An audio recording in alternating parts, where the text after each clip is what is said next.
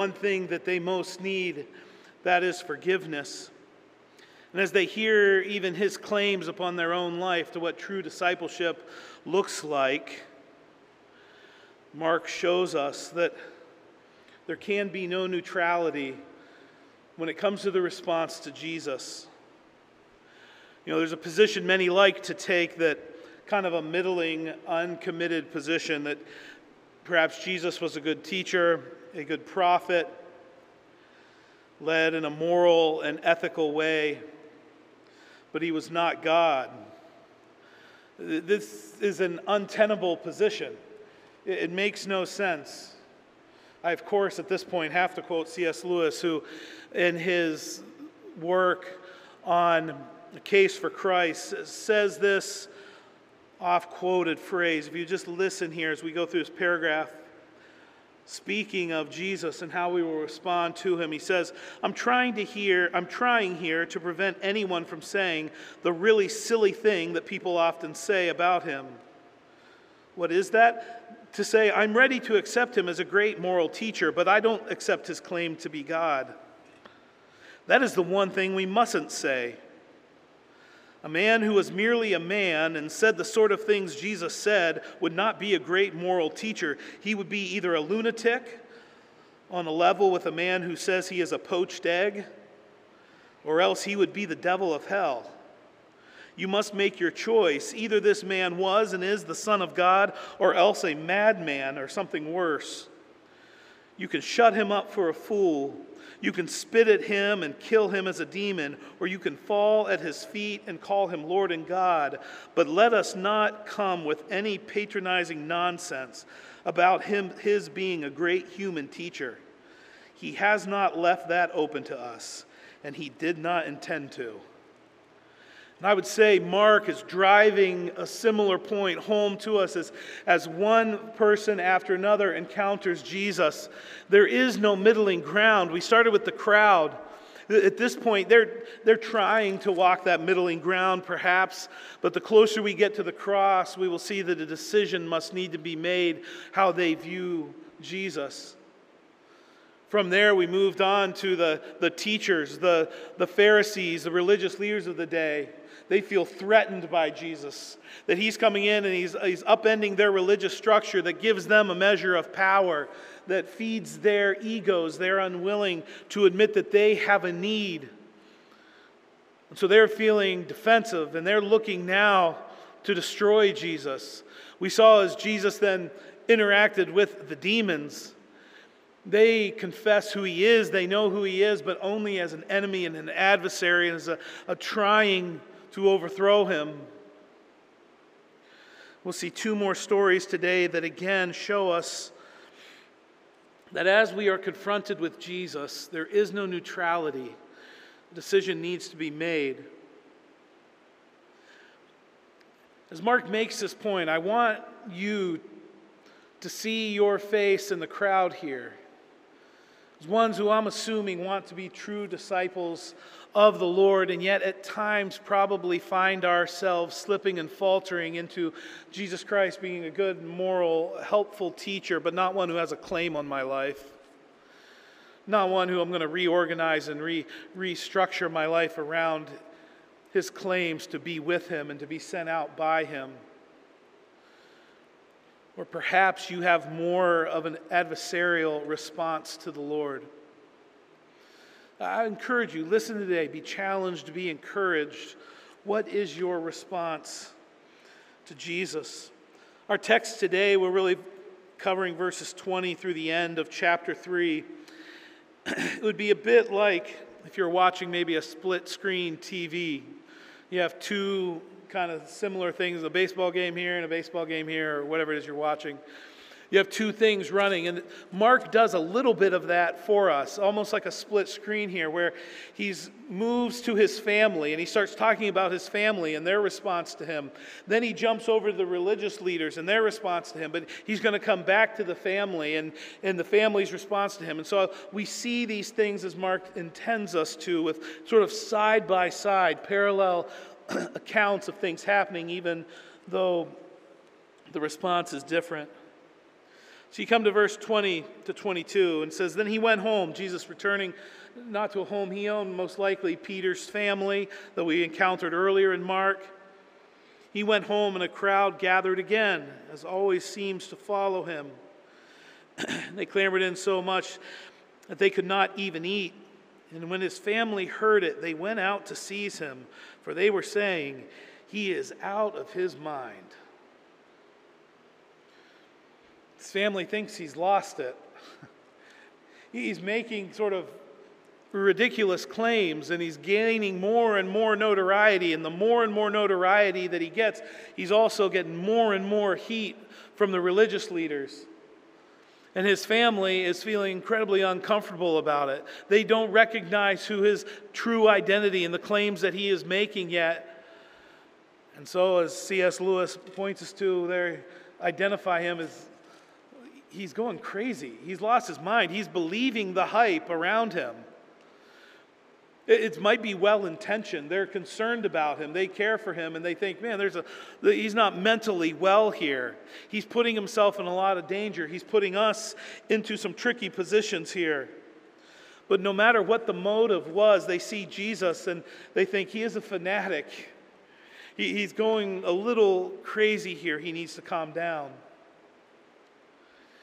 You know, I think there is a quick application to be made. It doesn't take much commitment to Jesus for others to think you're being a little fanatical about it. You know, that you would reorganize a schedule, that you would prioritize in your finances, Jesus, can seem very fanatical to others. Again, if there wants to be a pretend middling position where people can appreciate Jesus and whatever, but he's going to have no claim on their lives, and the way you act that, man, you're talking about him, you you organize your life about him, you would skip things for church, you would, it just feels a little fanatical. And the call to discipleship is a little fanatical. That when he says, come, you follow him. You're with him. You go on mission for him, as we saw earlier in Mark. Jesus faces that response. But as he re- moves on to the religious leaders, he faces even an uglier response. If you would, you see there in verse twenty-two, the scribes who came down from Jerusalem were saying, "He's possessed by Beelzebul, and by the prince of demons, he casts out demons." Beelzebul there, the, related to the god Baal, who is the overseer of the demons, as it were. They are all but calling Jesus not just possessed, but insinuating Satan himself as a ruler of the demons. That this power comes from darkness. We saw that earlier as he cast out the demons, and he, he quiets them immediately because there's this uh, association, or they're trying to have some sort of authority over him by naming his name. And here he's being accused of it, that, that it is by the power of Satan, or that, that he is, is evil itself, and by that power he's casting out demons. And Jesus is going to answer. First, he gives a very logical answer. You see that there, he says in verse twenty-three, "And he called them and said to them in a parable, 'How can Satan cast out Satan? If a kingdom is divided against itself, that kingdom cannot stand. And if a house is divided against itself, that house will not be able to stand. And if Satan has risen against himself and is divided, he cannot stand, but is coming to an end.'" I mean, I think a simple logical argument there. That makes no sense. Why would Satan cast out Satan? That would be like if we were preparing for battle tomorrow morning, and I think, well, just, you know, before we prepare for battle, I'll just pull a surprise attack on my own men and get into it with them. That makes no sense. You're not going to, to try to destroy yourselves.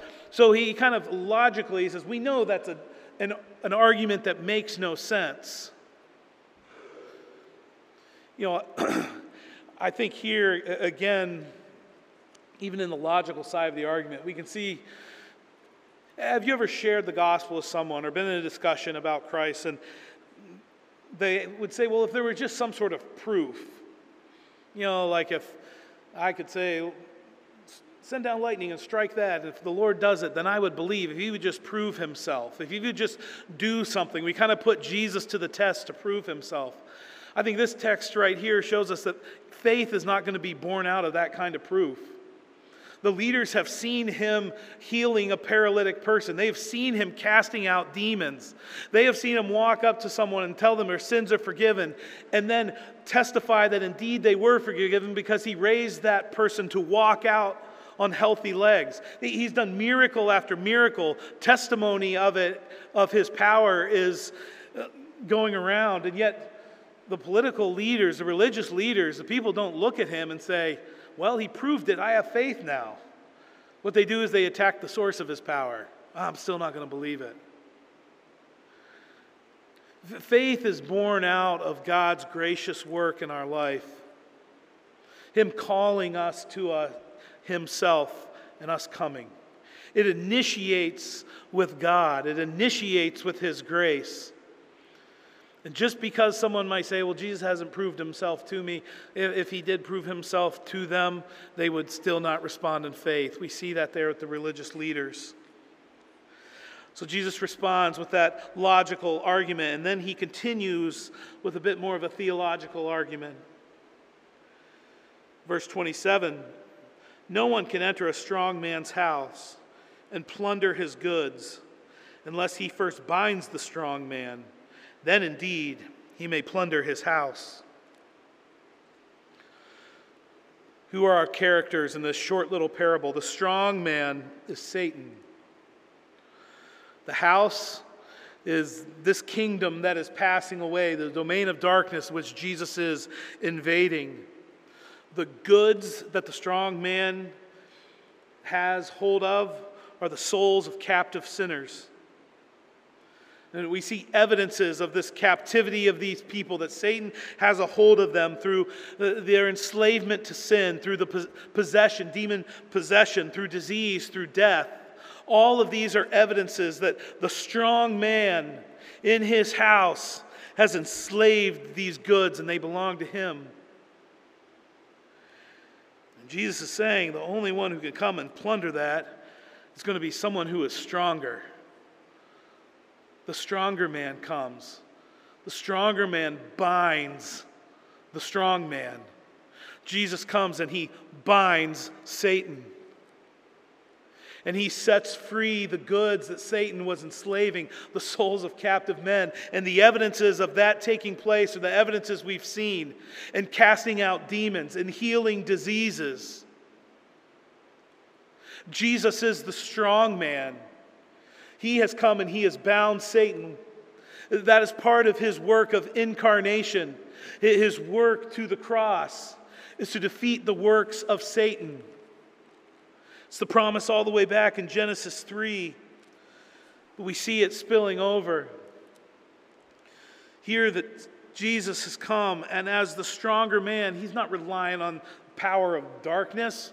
He's the stronger man who has come and bound Satan. What proves it is the power that he is showing. He deserves our worship, not to be called darkness. Jesus began the binding work in his beginning of Mark, when, if you remember, John the Baptist announces someone's coming and he is mightier than I am, and he comes with the Holy Spirit.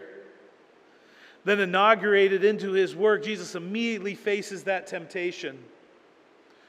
And he faces the temptation of Satan and he overcomes it. And we're reflecting back to Adam as he stood facing the temptation and yet succumbed and was enslaved to Satan in that temptation. And we find our hope, we find our freedom, not in how we face the temptation. We find that we are free from the enslavement of Satan, not because we have withstood every single temptation properly, because indeed we haven't. But our loosing from the bonds of Satan come because Jesus withstood the temptation perfectly. Because he lived an obedient, perfect life, because he laid down his life and in the cross triumphed over the works of darkness, and in the resurrection proved it. that we find our hope in his binding of Satan. We rejoice. We find great hope in that for sure. Then he continues with one more statement. Verse twenty-eight, truly I say to you, all sins will be forgiven the children of man, but whatever blasphemies they utter. Sorry, let me begin again. Truly I say to you, all sins will be forgiven the children of man, and whatever blasphemies they utter. But whoever blasphemes against the Holy Spirit never has forgiveness, but is guilty of an eternal sin. For they were saying, he has an unclean spirit. We come to the unpardonable, unpardonable sin. You know, I've heard a lot of discussions where this is kind of lifted out of its context, and there begins this discussion about what is the unpardonable sin. And lots of, you know, different options can be given out. I've even known people who have struggled in their assurance of faith, thinking, well, in the past they may have committed that unpardonable sin, the one that they won't get forgiveness for. I would say that's a, a misunderstanding of what this text is saying. I think a sure sign you have not committed it is the fact you're worried about it. Mark, though he offers little commentary to us, the little comment he does helps us here to see the unpardonable sin, unpardonable sin. Verse thirty, so I'll begin in verse twenty-nine. Whoever blasphemes against the Holy Spirit never has forgiveness, but is guilty of an eternal sin. Verse thirty, and he gives a comment, for they were saying, he has an unclean spirit.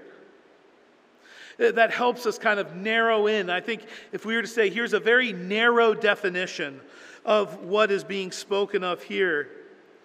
That narrow definition is to attribute the Spirit-anointed and Spirit-empowered work of Jesus to the power and work of Satan.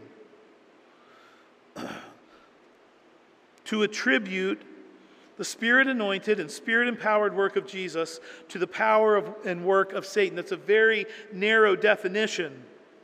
As you look at other texts, both in the Gospels and some parallel passages, as well as later in the New Testament, I think we can broaden it just a little bit. I would say that a definition this way, borrowed this from a commentary, so not original to me. It is a conscious, deliberate, clear, and consistent repudiation of Christ by those who should know better. One more time, a conscious, deliberate, clear, and consistent repudiation of Christ by those who should know better.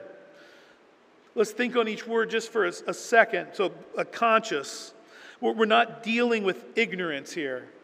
He's talking to the scribes. They should know better. So, when we're talking about this sin, we're, we're, we're not talking about a matter of ign- ignorance. We say deliberate, that is that it's, it's not a mistake. It's not done just thoughtlessly or by accident. We say clear. Again, not a matter of doubt or you just use lazy, bad language or you're struggling with something. We're not even in that realm. And it is consistent. Again, not that in a reaction to something hard, not in a moment or even a long season of difficulty, but a consistent testimony of what? Of repudiation. A stronger word, I think, than rejecting. That's probably why they chose it. Looked it up. To reject with disapproval and condemnation. To deny, to oppose. Than one who should know better.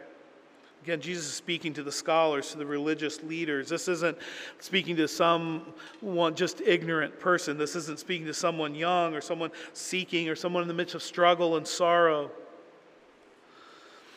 So with that, one more time, the definition, a conscious, clear, a conscious, deliberate, clear, and consistent repudiation of Christ by those who should know better.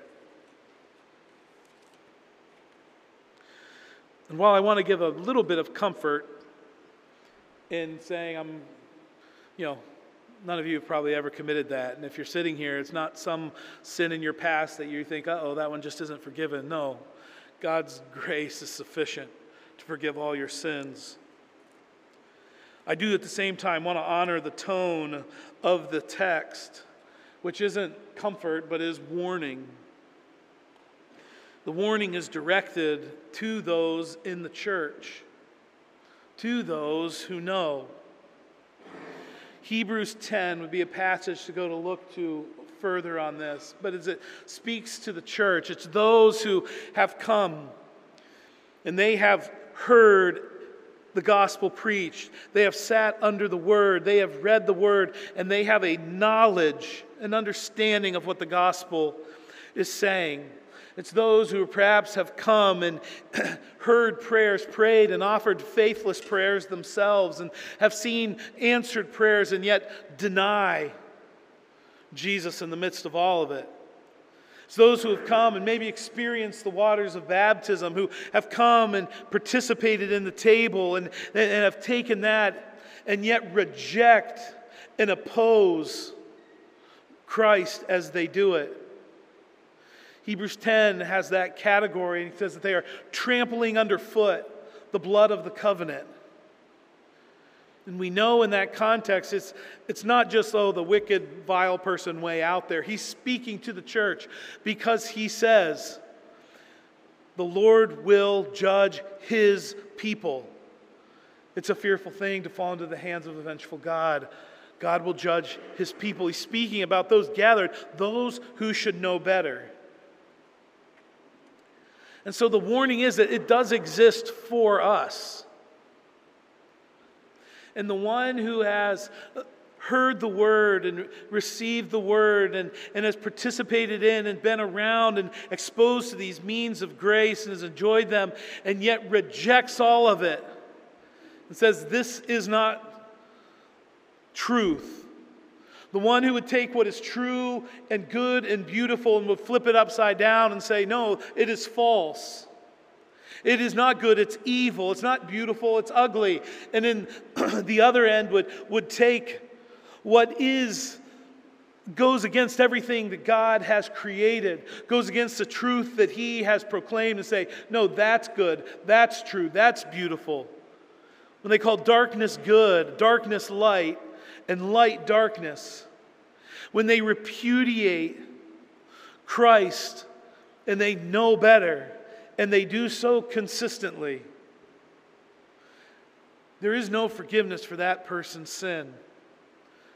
The person never acknowledges their need for Christ. Again, there's not a category for someone who another word of encouragement. If you have family, friends, loved ones you care about that have been in church for a season of time and now have fallen away and are rejecting that truth, it's not a word you're saying, it's hopeless for them, don't worry about it.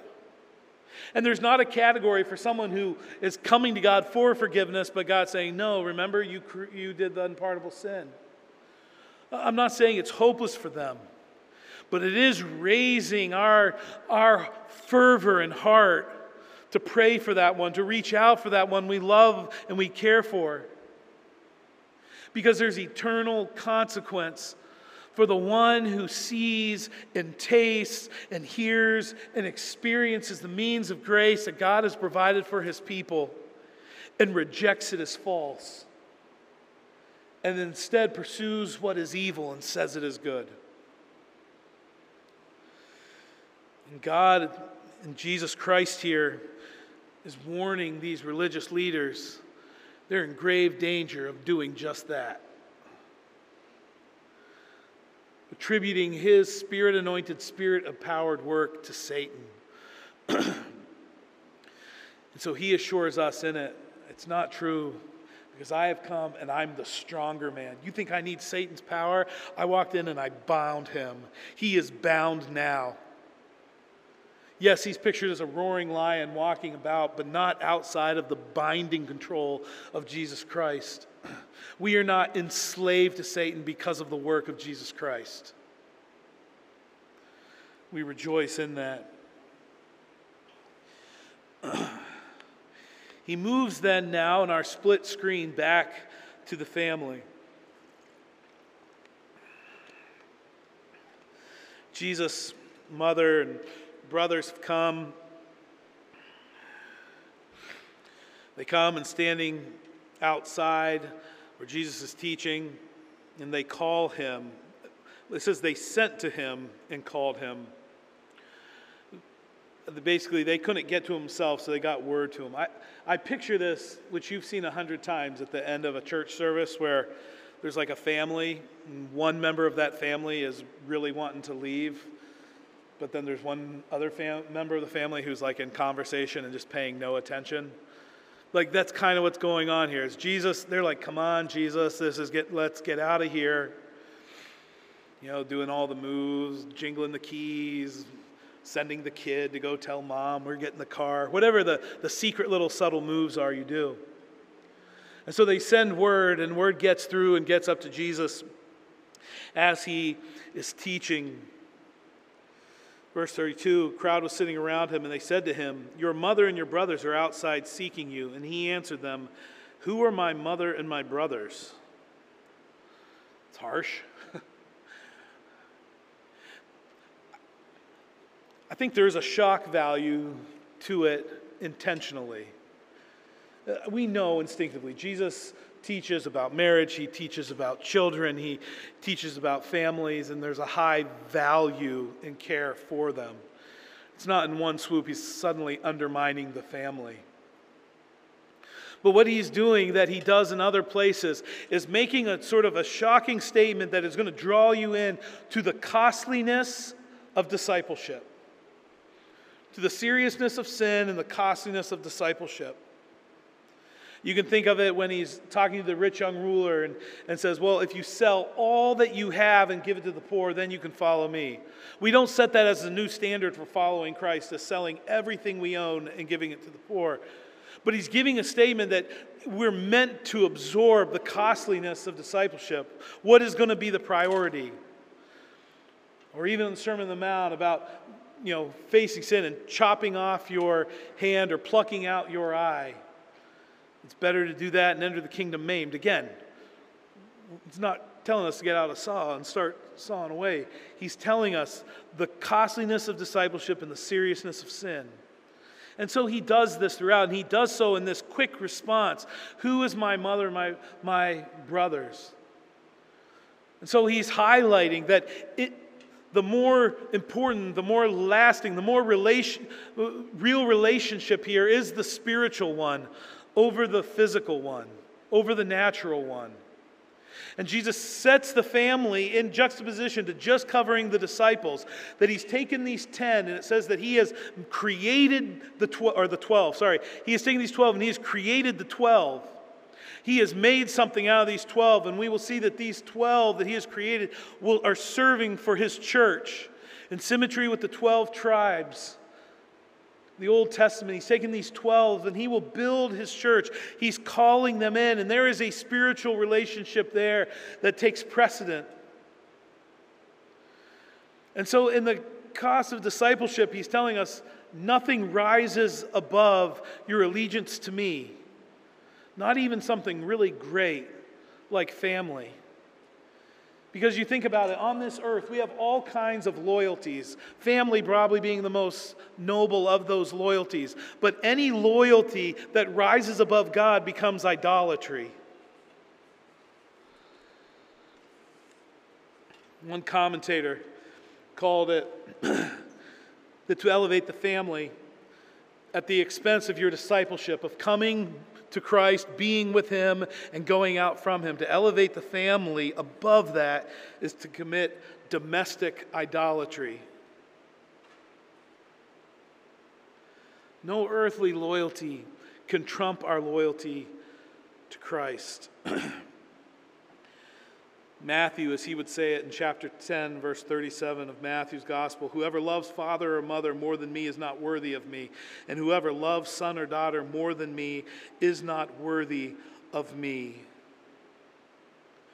It's possible for us to do that, to make our children idols. Especially, it's hard to say anything negative about family when in a context where it feels like there's always an attack on the nuclear family from culture around us. And yet at the midst of that, if your number one priority above following Christ is the contentment and effect that it will have on your family, your priorities are wrong.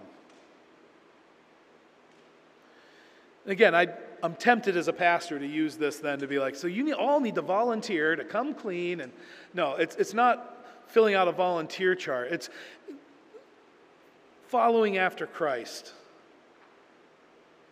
Setting your priority with him, and from that then, those who are your spiritual brothers and sisters, the church. And Jesus heightens again the costliness of following him by putting before us this family unit, a great, beautiful blessing, and by highlighting, you have to follow me above them. So there's a challenge there, but there's also an encouragement. The encouragement is as you continue, verse thirty-four, and looking about at those who sat around him, he said, here are my mother and my brothers, probably the twelve disciples. For whoever does the will of God, he is my brother and sister and mother. The encouragement here is that Jesus is our brother. Jesus is our brother. We are called to elevate him to the first priority in our discipleship in our life, but not as a taskmaster, as a brother, as a fellow heir with Christ to the riches of God. He calls us family. Our brother, the one who binds Satan. You know,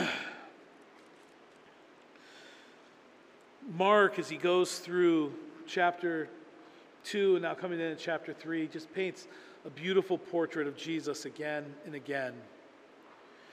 And in doing so, he encourages us in our reaction to Christ, understanding the cost of discipleship, but also the blessing and the joy of it. To understand him as our elder brother who has bound Satan. That the temptation, the challenges you face, it's not that you overcome the strong man on your own. It's that the stronger man has come and bound the strong man. Has set you free. So by the time we get to the end of chapter three, we see Jesus as the Lord of the Sabbath. We see Jesus as the great physician. We see him as the great discipler. We see him as the Savior of the world. We see him as the hope for broken creation. We see him as the stronger man. Now we close and we see him as our elder brother, with whom we share an inheritance with the Lord. Amen. Let's pray. Lord, we thank you for your word. Lord, we thank you for Jesus Christ. Lord, I pray that each of us would